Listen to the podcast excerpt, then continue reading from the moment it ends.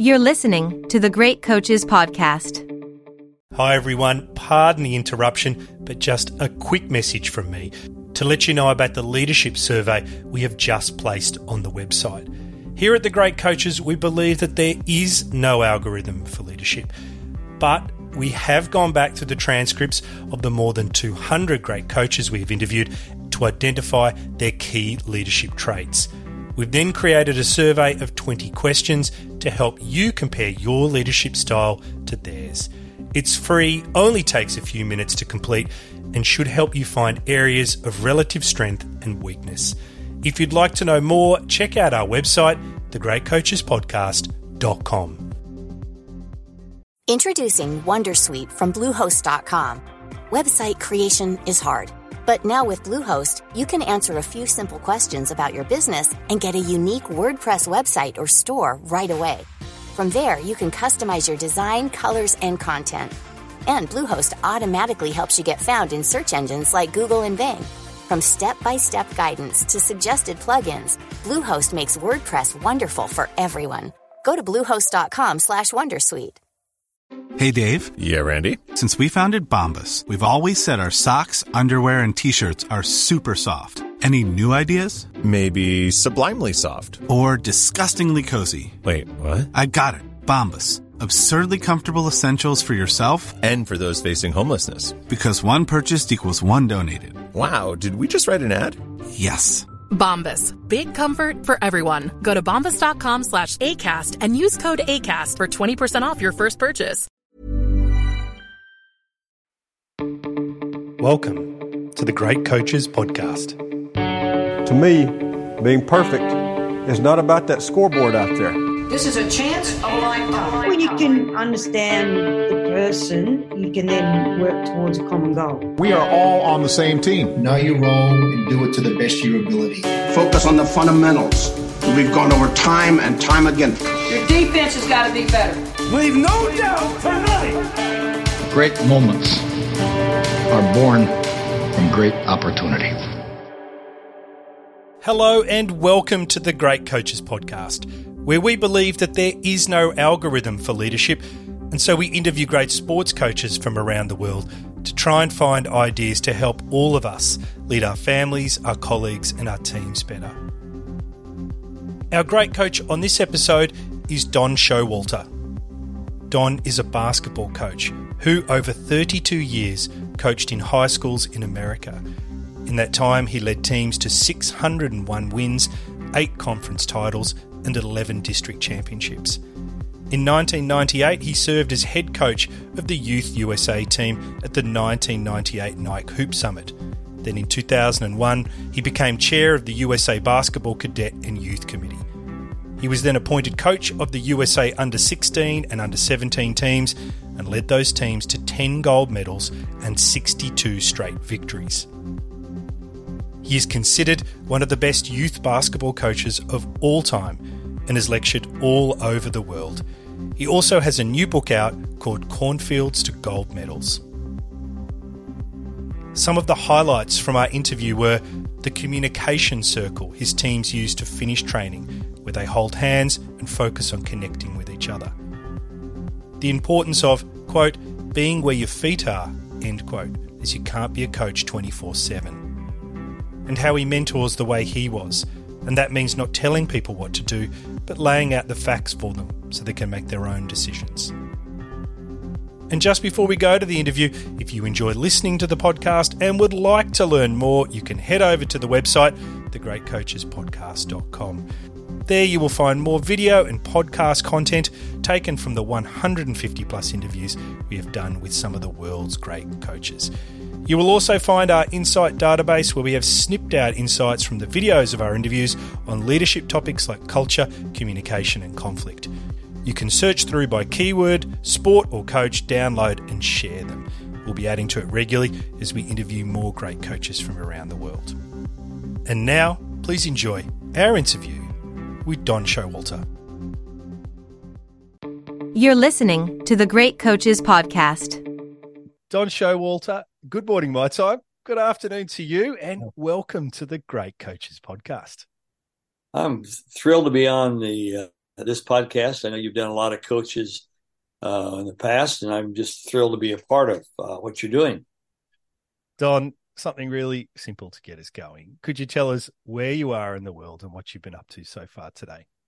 Um, I'm I'm based in Iowa, but Colorado Springs is where our office is at. So I, I get there now and then, but basically I travel so much that it doesn't really matter where I'm located. I can travel from wherever I want to. So I'm between camps right now. I run a run a um, Snow Valley basketball school where we have uh, 375 campers in, in in each session. We have four sessions, and I'm right in the middle of that right now. So it's a busy time, but good time. Mean, anytime you deal with basketball, it's a good time. We're going to talk all about those travels. We're going to, we may even talk about the camps as well as we go along. Because uh, yeah. I know you, I know you met someone famous there. But could I just start, Don, by talking about some of the, well, they are actually the giants in the coaching world that you've had experience with. John Wooden, George Raveling, Pat Riley, and of course there's Mike Krzyzewski as well. I have to ask you, from this perspective, with some of the greats, what do you think the really great ones do differently that sets them apart? You know, that's a great question because in my in my travels, I get to uh, I get to go to practices and watch players and watch coaches coach, and uh, uh, so I, I, think there's some things that really set uh, coaches apart. And I would say, you know, obviously one of those is uh, is organization, being organized, I think that's a key factor for for different coaches that that uh, that to make them uh, you know a little bit better. I, I and I always tell our players and and coaches alike that you know in order to be a little bit better, you got to be a little different. You know, if you did the same thing everybody else does, you'd be like everybody else. And so I think the great coaches uh, are a little bit different in the aspect of very organized. And, and what I mean by organization is they they uh, not only are organized with their practice plans and writing down things, but they're also very organized with their thoughts, how they're going to teach. And I think that's one of the things that John Wooden was very good at. Uh, Jay Wright is a good friend of mine uh, as well, and I think he's really spectacular at, at, doing things that that you know they know how they know how to present something. So uh, being organized in that aspect. Of course, Coach K is probably one of the top top people in that. Um, I also think there's some other things that really go into making a great coach. I think humility is one.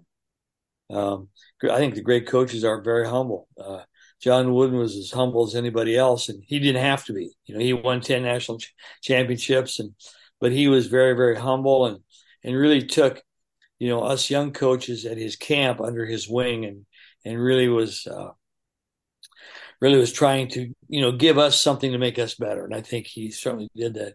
Uh, Jay Wright's very humble, so I think humility has a lot lot to do with it. And I always say humility is something that uh, if you if you don't have humility, you're probably not going to learn anymore. Being humble allows you to learn, uh, you know, as much as you can. Uh, so I think those are two of the main things that that make uh, good coaches great. And sometimes I think the term the uh, the term great is overused a lot in my estimation. Uh, I don't think there are a lot of great great you know great coaches. I think a lot of very good coaches, but I think there's some separation there as to what really makes the uh, the great coaches different from the very good coaches. Don, in the book, you tell the story of writing to John Wooden and asking for an opportunity to coach at his at his camp. And it was at this moment, perhaps more than any in the book, or definitely uh, the way that you presented it, that changed the trajectory of your life. And I'm yeah. just wondering, what did this lesson, this reaching out to John Wooden, what did this teach you? Well, you know, I, first of all, I was a I was just a young, just college graduate and wanted to do the. I, I was you know, I still am passionate about the game of basketball. So I wanted to, I wanted to be around the best, and and uh, whoever that was at that time, of course, it was John Wooden. But you know, it, it first of all, it it uh, taught me to step out of my comfort zone a little bit.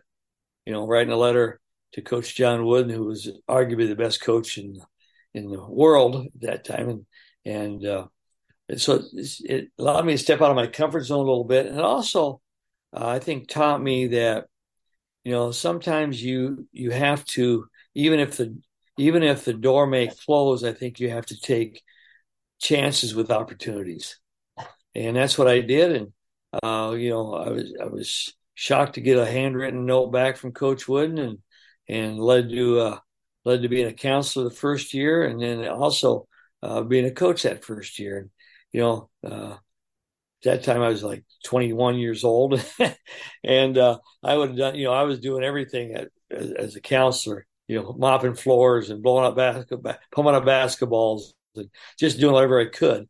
And uh, evidently, I did. I did those things pretty well because then they asked me to be uh, come on come on board as a coach. So.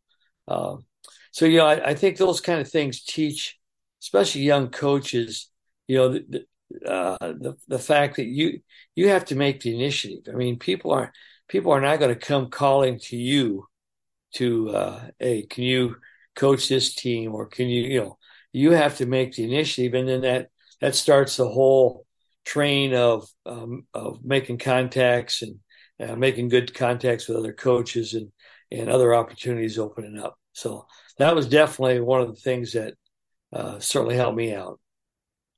There's a terrific passage in the book that says, and this is the quote the energy for building a program rests with the head coach, but the implementation of that energy lies in that coach's ability to empower assistant coaches to be part of the process. And I wanted to ask you, can you share with us the best ways that you've learned to empower others? Well, yeah, I mean, I think, and and I, I it, it, as a young coach, I didn't really understand that, but as I, you know, coached more years, I understood. First of all, that that I I was not, I I could not do everything I wanted to do. I mean, I you know, there's only so much time, and so in order to really complement what I wanted to do, I have to have to empower uh, my assistant coaches, and not only my assistant coaches, but you know, student managers uh, and people that are in your program. First of all, gives them a feeling that they are that that program is part of them too. I think that's so huge uh, for them to have that feeling that hey, you know, this isn't just Coach Showalter's program; it, it's it's my program too. So you know, I would give our our assistant coaches duties like you know, one one's in charge of our of our post players, one's in charge of our guards, and they pretty much had the had the whole handle on substitution patterns for those areas during ball games. You know, if they felt that uh, one of our post players or bigs needed to break, and they they they were allowed to substitute for them. So it really empowered them to to be uh, an assistant coach with some uh, a little bit of leverage and, and, a little bit of learning that goes on with that. So they they took, I think, uh, all the assistants I had took real pride in the fact that they were um, a major part of the program. And I think one of the challenges I always find with empowering others is learning to let go, not be as yeah. involved in the details. How yeah. did you uh, How did you evolve when it came to that area? That's a great question. You know, first of all, I think the term humility comes into that, knowing that I don't know all the answers, and I'm I'm I'm also learning. So, um, I think letting letting go. I think the more I gave them, the better I felt. So we started out, you know, small. And here's here's a here's something that you can do. And I think even, you know, when it comes to mega corporations, I think the people that are CEOs have to let go a little bit and trust the people that are, that are working for them. I mean, that's that's the big thing. I think is is uh, the trust factor is, is huge. So if I trust my coaches, I'm going to give them pretty much um, the freedom to do what they think is best, and then I have to I have to uh, trust that it's going to work out. And uh, and we all we all have these discussions. I think we have discussions about it, but uh, and in the end, they know that if I need to change something, I will. But uh, by the same token, is I think that trust back and forth between assistants. It's also good because then I think the players have more trust in the coaching staff than if it's just uh, comes from one person. So um, whether you're a CEO or a coach, I think it's the same type of thing that goes into that um, pattern of, of letting go and trusting the individuals that are working for you. Don, there was one 12 month period in the mid 90s there where you coached the best high school players in America at the basketball festival, the All American game, and the yeah. Nike Hoops Festival. It's it was a pretty intense 12 yeah. months. And I'm wondering when you reflect on that period, how did it elevate your own leadership? You know, at the time, I, I probably didn't think about it much, but, but um, you know, as I as I look back on that, I, I think first of all, it, it, elevated my leadership from the standpoint of uh, of organization. I mean, I was really uh, I really tried to be organized in, in what I was doing. You know, with with with coaching high school, uh, average high school players, I would say. Uh, we had some college players, but average, not elite players. But then you're coaching elite players in the McDonald's game. You're coaching NBA guys in the in the McDonald and McDonald's and the Hoop Summit. So I think my organization and confidence really grew uh, having having been able to coach those teams. And really, I tell people I didn't coach those elite players any different than I coached my high school team.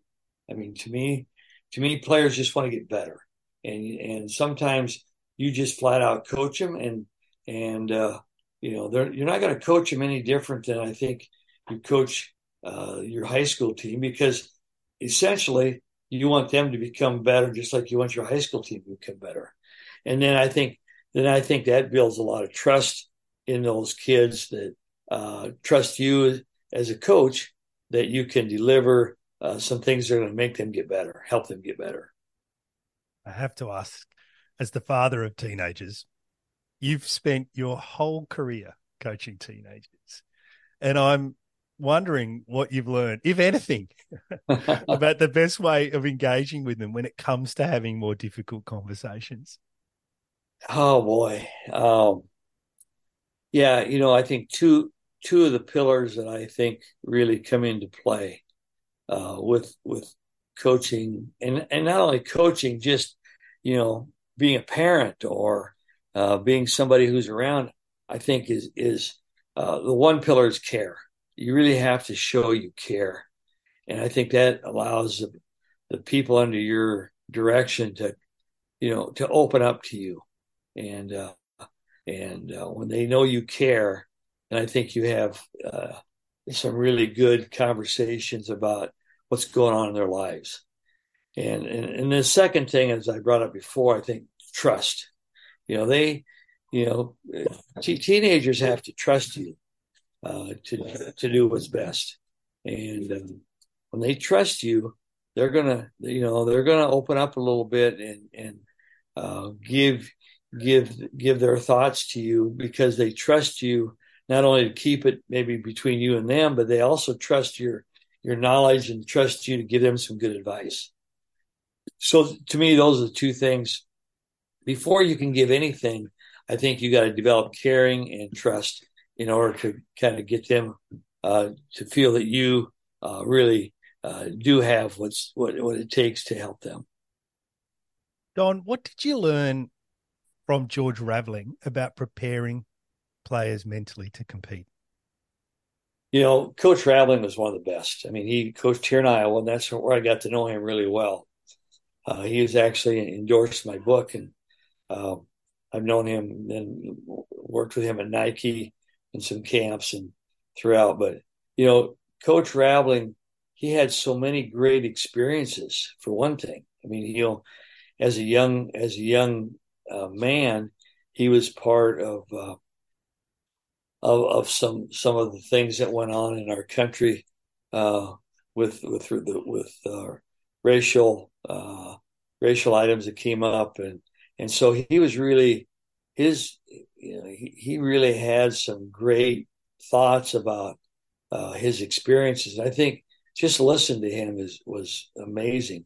Second thing that really that I thought was that tremendous from his standpoint is is how many books he read. I mean, he read books after books after books, and he loved to read books. And and um, uh, you know, I, I, spent some time with him when he um, at Iowa uh, when he just got done reading books. You know, he talked about a book he just read, and you know how great it was that he could filter into that book and and uh, so you know those are some of the things I really remember about Coach Raveling. The other thing I, I really remember is is how much he cared about his players. I mean, that was probably the thing as a young high school coach that I remember most. I go to watch practices with Coach Raveling, and, and really how much he cared about his players, and you could just tell that on the practice court, um, as well as off the practice court. And he, he still has a very caring attitude um, when I when I visit with him and when he visits with other people. So, to me, those things stand out a great deal. Uh, he's uh, high up on my uh, wish list of uh, to interview one day. He's uh, yeah, his stories are, uh, are quite inspirational, and I think he's very inspirational. Like I said, most of them, most of his stories, Coach Raveling's stories, come, you know, come from when he was a young coach or a young man, and and you know he's dealing with a lot of different things at his during his when he was growing up and how he handled those and was just it's inspiring. It really is. Well, as is his Martin Luther King story, but we'll save oh. that for another day. Yeah. Don, being a head coach, it can be an all consuming vocation. In fact, I am starting to form the opinion that it leads to a very unhealthy obsession. But yeah. looking back, what have you learned about managing the role so that it doesn't negatively impact your life? Yeah, you know, as a young, as some, and as a young coach, I, I, I very I tell young coaches that wow, you know, you you really need to make sure that it's not it's not coaching is not a 24/7 thing and you can't let it you can't let it be who you are because really, you know, the the coaching aspect is just what you do. It's not who you are. And uh, sometimes coaches don't understand that when I tell them that. Um, but I, I think when when when you're you you know, we all know this phrase of be where your feet are. And I think that's a that was a prime example for me as I was a young coach. When I was home, I had to be home. And that's where my attention was with my with my wife and kids uh, as they were younger. And you know, during a two hour practice, my feet were in the gym and I was very much intentional about having the best practice I could. And then uh, usually, you know, after the kids went to bed, uh, I would spend time watching film or making next day's practice. So, you know, so you don't uh, trend on um, really your family's time with you just being a coach uh, twenty four seven. And uh, I even, you know, I coached my son when he was in high school, and one of the rules we had was, you know, when we're at home, I'm not going to mention anything about practice or a game uh, with my son unless he brings it up. Now, if he brings it up, then we'll then we'll start the conversation. Uh, but often, what would happen, I'd be watching film of the game, and he would come come to come to my uh, downstairs uh, film room, and we, we'd watch it together. So, you know, I but I would never ask him, "Hey, come on down, let's watch film," or or try to correct him uh, at home because I, I couldn't do that to anybody else, and I didn't think it was fair to him for me to be a, a coach all the time. He needed to see me as a dad. So, uh, great question, and it's something I think that all coaches really struggle with. You know, where does the time come in for, you know, uh, and, and the higher up level you go to, your, you know, your recruiting and everything else like that. The high school coach, you you don't spend time recruiting, but you certainly spend time, you know, with your own team and and uh, um, doing doing team bonding things as well. So I think you really have to be intentional about where you are and what that time involves.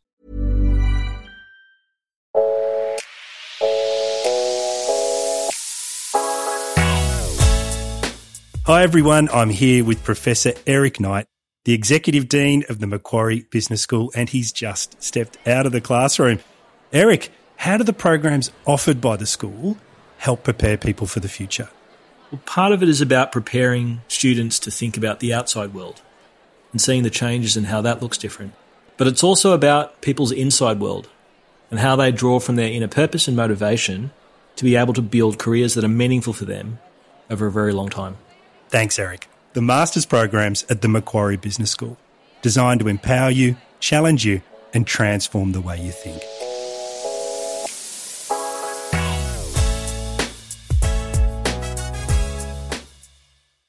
Introducing Wondersuite from Bluehost.com. Website creation is hard, but now with Bluehost, you can answer a few simple questions about your business and get a unique WordPress website or store right away.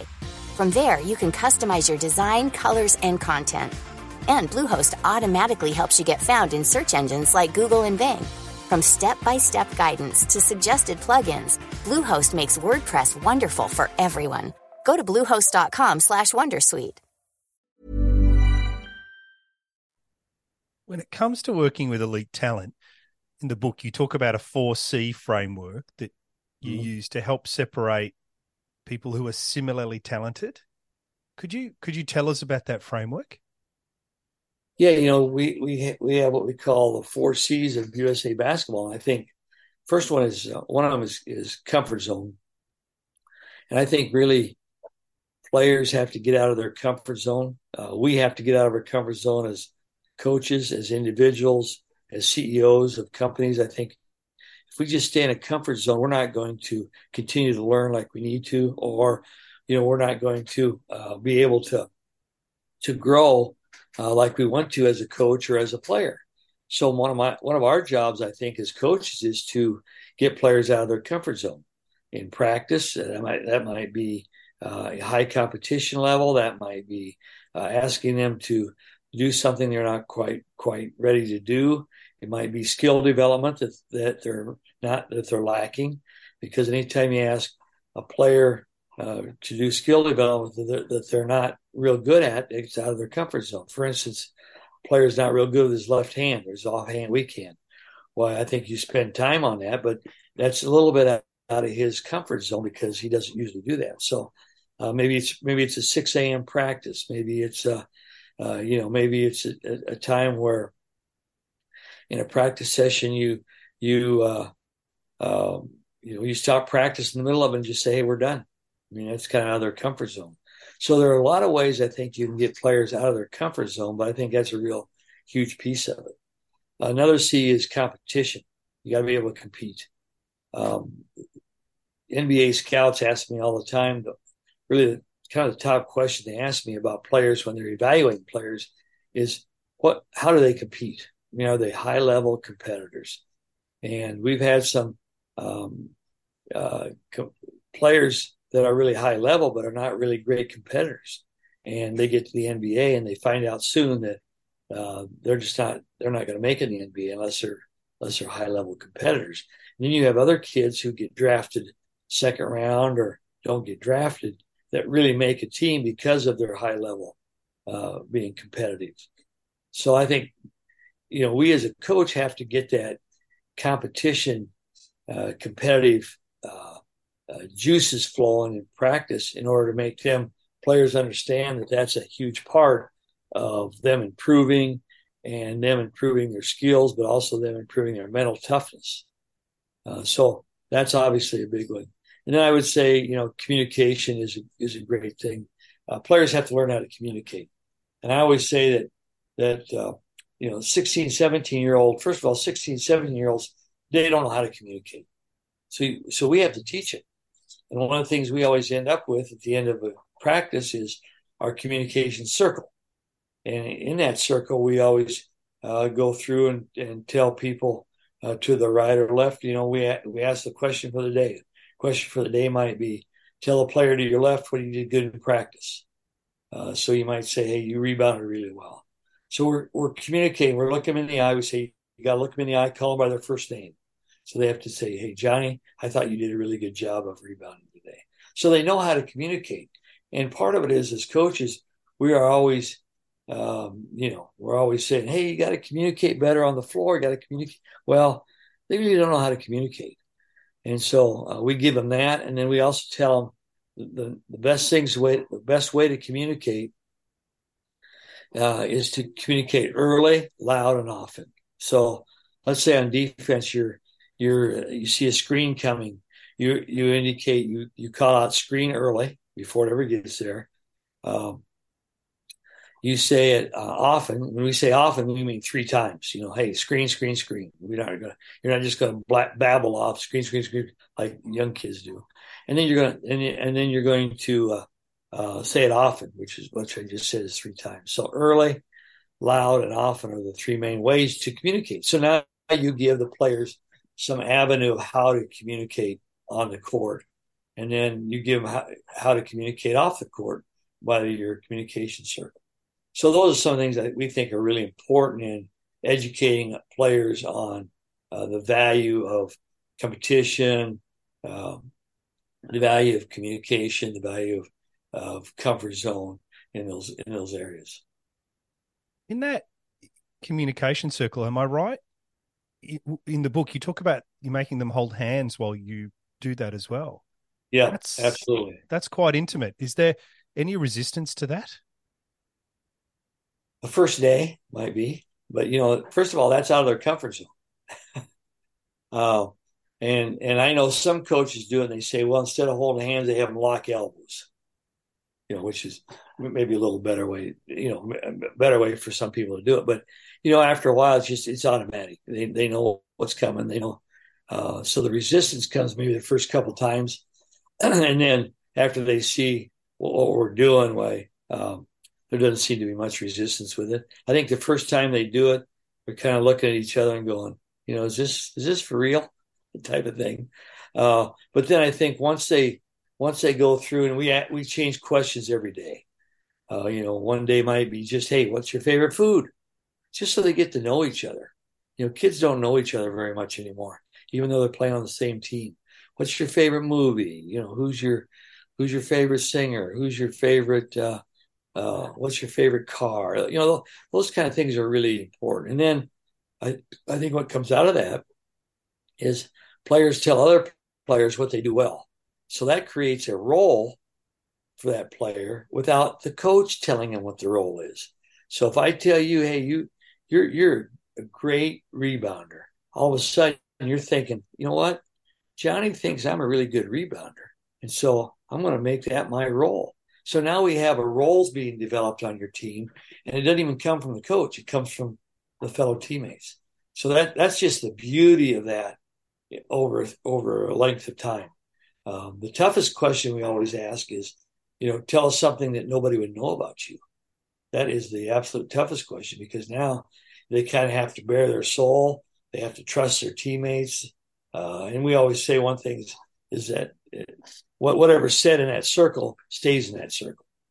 And so, uh, I mean, we've had we've had uh, you know people tell us that they're you know their uncle's in jail. They didn't. They never knew their dad. Uh, all those kind of things are really eye openers and uh, develop a really sense of, you know, he's bearing his soul to us as a team, and uh, you know we need to take it serious. And it, it it really it really develops, I think, a caring and trusting attitude that we're looking for.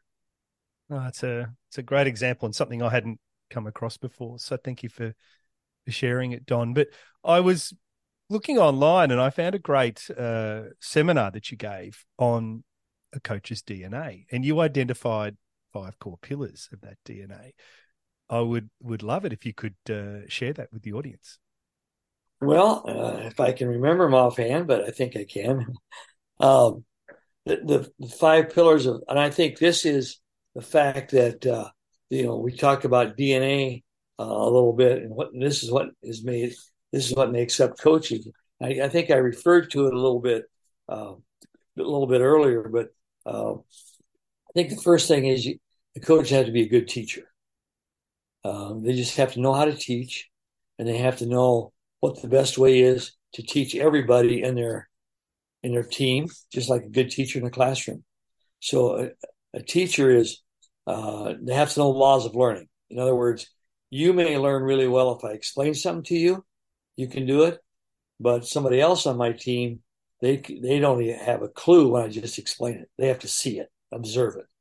So I think the laws of learning come into effect here, where you have to explain it, then you have to show it what you want done, and then you rep rep, rep it, uh, repeat it over and over because habits are built by reps.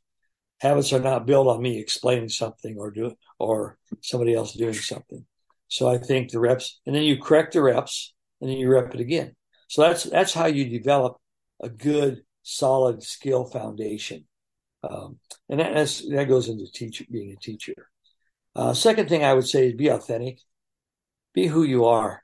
Uh, players can see right through you if you're not authentic. In other words, if, if you're if you try and be somebody you're not, or you know you you have an air about you that this isn't really who you are, that that builds no trust and, and really uh, takes the trust away from the players and the coach. So I think you need to be authentic. And if you know what, if you mess up as a coach, I think you need to admit that. Hey, you know what? We should have not played a man to man the whole game. We should have to maybe a little bit of zone. So I think if you own up to a few things, I think that's being authentic. Then I think the players, you know what, they could trust you a lot more on that. So uh, I, I, think authentic is really something that coaches have. You know, you can't be Coach K, you can't be Jay Wright. You got to be who you are. And uh, uh, without going any further into that, that this is this is an example of you know of, coaches getting their own identity, trying to get their own identity with their players. Uh, you know, young coaches have really have no identity yet. They have to establish that identity with their players. And uh, you know, then I, I talked about uh, being organized earlier. I think that's one of the pillars of being a great being a being a good coach is is your organization. I talked about that. Um, also talked about uh, the humility part to it. A great a great coach, a great saying. Uh, Jeff Van Gundy, who's a good friend of mine, he's former NBA coach and he's now uh, he's on ESPN. But he had a great saying. He said there are two types of coaches: ones that are humble and ones that will be humbled. He said because basketball will eventually humble everybody, and that's so true. Uh, and then I think the last one for me that I talked about DNA is being adaptable, and man, coaches have to be adaptable to just so many things. Uh, you know, you come to practice and and uh, you have two kids sick and one and, and somebody else. To, so now you're down to nine players in a practice, and you have your perfect practice plan geared for twelve players. So you know you have to be adaptable. You have to be adaptable outside circumstances, and then I think game wise, you got to be adaptable to what the other team does. Man, if I want to, you know, I want to, I got to be adaptable to what the other coach does. The other coach throws a zone at me and I don't, I don't get that, and I don't have uh, have a sense of of that he did that for two or three or four trips down the court. Uh, that's not good. I got to be adaptable, and I got to be adaptable, adaptable quick. So adaptability is something that I think that really. So, so I think those are the five. To me, those are the five pillars that really uh, make it make a coach uh, a great coach, and they have to be developed. I think as a coach, uh, the longer coach coaches, I think those five things get to be developed uh, as a coach and as a leader uh, for your team. One thing that's interesting about that list is that it doesn't necessarily touch on the role of mentors. And what comes through in the book is just your drive to not just meet people, but then connect with them. Maybe it's part of being authentic. You, there are so many stories where you'll meet someone, you'll send them a handwritten note. Yep, They'll yep. write back to you. You'll form a relationship. That relationship will lead to, I guess, most famously, you being chosen to coach America. Yep. And it's just, it seems to define your life. Yep. And I wanted to know you. You now mentor so many people as well. You and you not only mentor people in America, you mentor them all over the world. So, Don, you know, if you could talk more broadly about the role that a mentor can make or have in someone's life. You know, you first of all, you raise a good point. I, I think, and I, I don't at the time, I don't, I don't, I never even considered it, but I think part of the reason that I was able to make a lot of connections was because I was authentic. You know, I wasn't trying to be somebody that that was out there in left field and and and as a as a you know just as an afterthought, you know, wrote a note. I mean, I I, I and that's kind of just who I am, and I think being authentic really carried me to a lot of opportunities that I would not otherwise have. And so I think that word authentic, as you mentioned, is really uh, an important piece. And and then being a mentor, you know, what really is a mentor? Well, I think a mentor is somebody that, as I look back on my mentors, a mentor is just somebody that's available uh, for you to kind of lean on at times that you have, uh, you know, whether you have questions or or decisions to make. I think uh, a mentor is somebody that can help you in situations. And I've had a lot of mentors uh, that were really, you know, starting with Coach Wooden. My dad was a good mentor, obviously. I think that that really formed me a lot. Uh, you know, I had an uncle that's that was a great mentor. And sometimes mentors don't even give you uh, necessarily answers, but they make you form your opinion about things. Uh, so, you know, Coach Wooden would never really say, um, when you'd ask him, he would never really say, well, well, Don, you know, I think you should do this. It was never that part of it being a mentor. He would he would say, well, Don, what do you think about this, or how, how would it affect you if you did pursue this?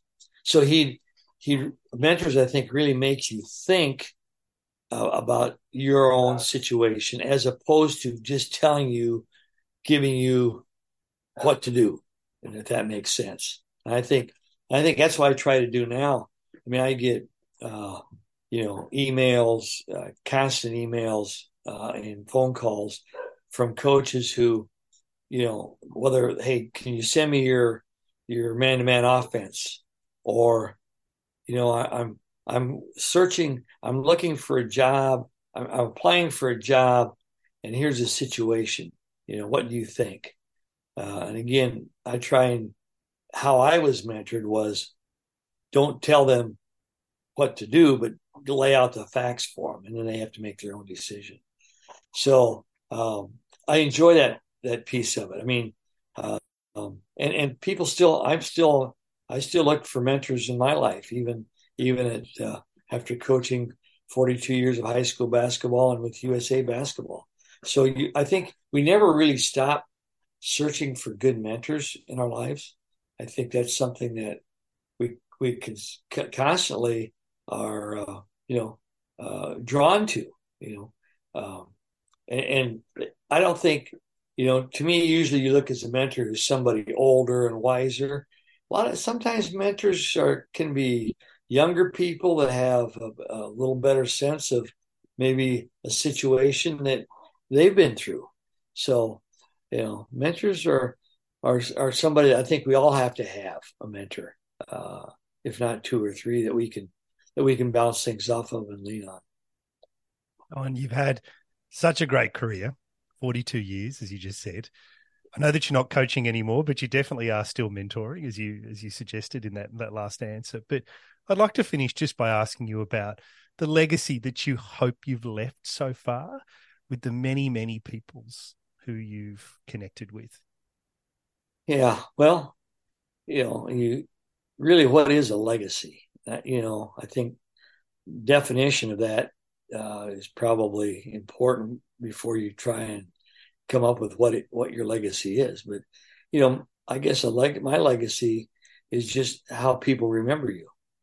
You know, I want people to remember me as somebody who, uh, first of all, was very passionate and enthusiastic about about the game of basketball.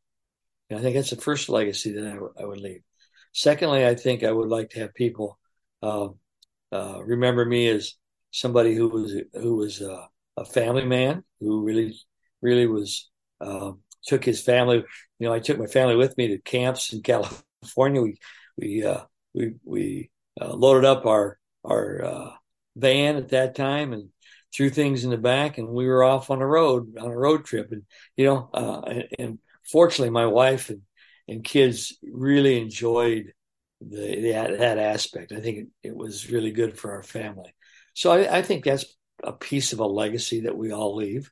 Um, you know, I, I think what what struck me, and when Pete wrote the book, and cut me off here if I'm going going too far away. But what what what struck me most about the book that, that Pete when he when he had a lot of interviews is things that former players were telling him that I really had forgotten. That I had, you know, oh yeah, I remember that now after I read it. But it's interesting because they don't remember the same things you remember.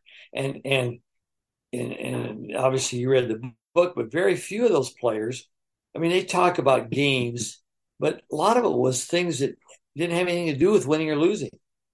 You know, uh, which was which really tells me a lot.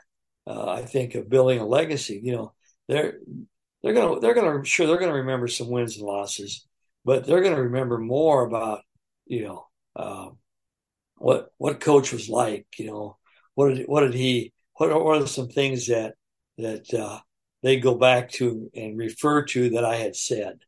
Uh, and I think that struck me most about the book. So I think that's that's a piece of le- leaving a legacy as well. I know that's a long answer to to a, probably a short question. No, it's a so. difficult, difficult question. And I we interviewed Mike Dunlap recently, who I know that oh. you know. Yeah. And Mike yeah. Mike, I think and you share a very special skill, and that's the ability to teach. And not only teach elite players, but teach at all levels of society. And I think it's a very special skill. And I'm starting to form the opinion that it's actually teaching that is the foundation for leaving any kind of legacy. But, yeah, Mike is one of my best friends, and he uh, he certainly is a basketball. You know, he's a basketball junkie. He's a passionate. He's enthusiastic. He's been at all levels too. So uh, he and I share many, many of the same ideas about the teaching and how they how to get across to players. Don, it's been great chatting with you today. It's uh, been lovely for me reading the book and learning a little bit more about about your journey and, and just how broad it's been. Thank you for today, and I wish you all the best for the book's climb up the charts. I know that it's out now, and I'll put a link to it in the show notes. Good, yeah. It's uh, I know it's the pre the the pre-sales is pretty good, so I, I think it, will it, it's interesting to a lot of different types of people. So. Uh, yeah, I appreciate your efforts and gosh, being on your podcast means a lot to me. So uh, I appreciate that. Thank you, Don. Thank you. Hi, everyone. You have been listening to the great coach, Don Showalter. I hope you got a lot out of Don's down to earth style and found a few insights that you can bring to your own dinner table, locker room, or boardroom table for discussion. When I listened back to Don, some of the other things that resonated with me were the strands of a coach's DNA, which includes humility, adaptability, teaching, and organisation, and the examples he gives to illustrate each of them. The steps he takes to create a caring and trusting attitude within the group, the 4C framework he uses to evaluate players of similar talent, and his views on empowerment and how it is essential if you want to get everything you wanted done. I hope you enjoyed it as much as we did. And just before we go, if you have any feedback, then please let us know. We love the interaction with the people around the world who listen. And so if you've got comments, feedback, or ideas on things we can improve or people we can interview, then please let us know. All the details on how to connect with us are in the show notes or on our website, thegreatcoachespodcast.com.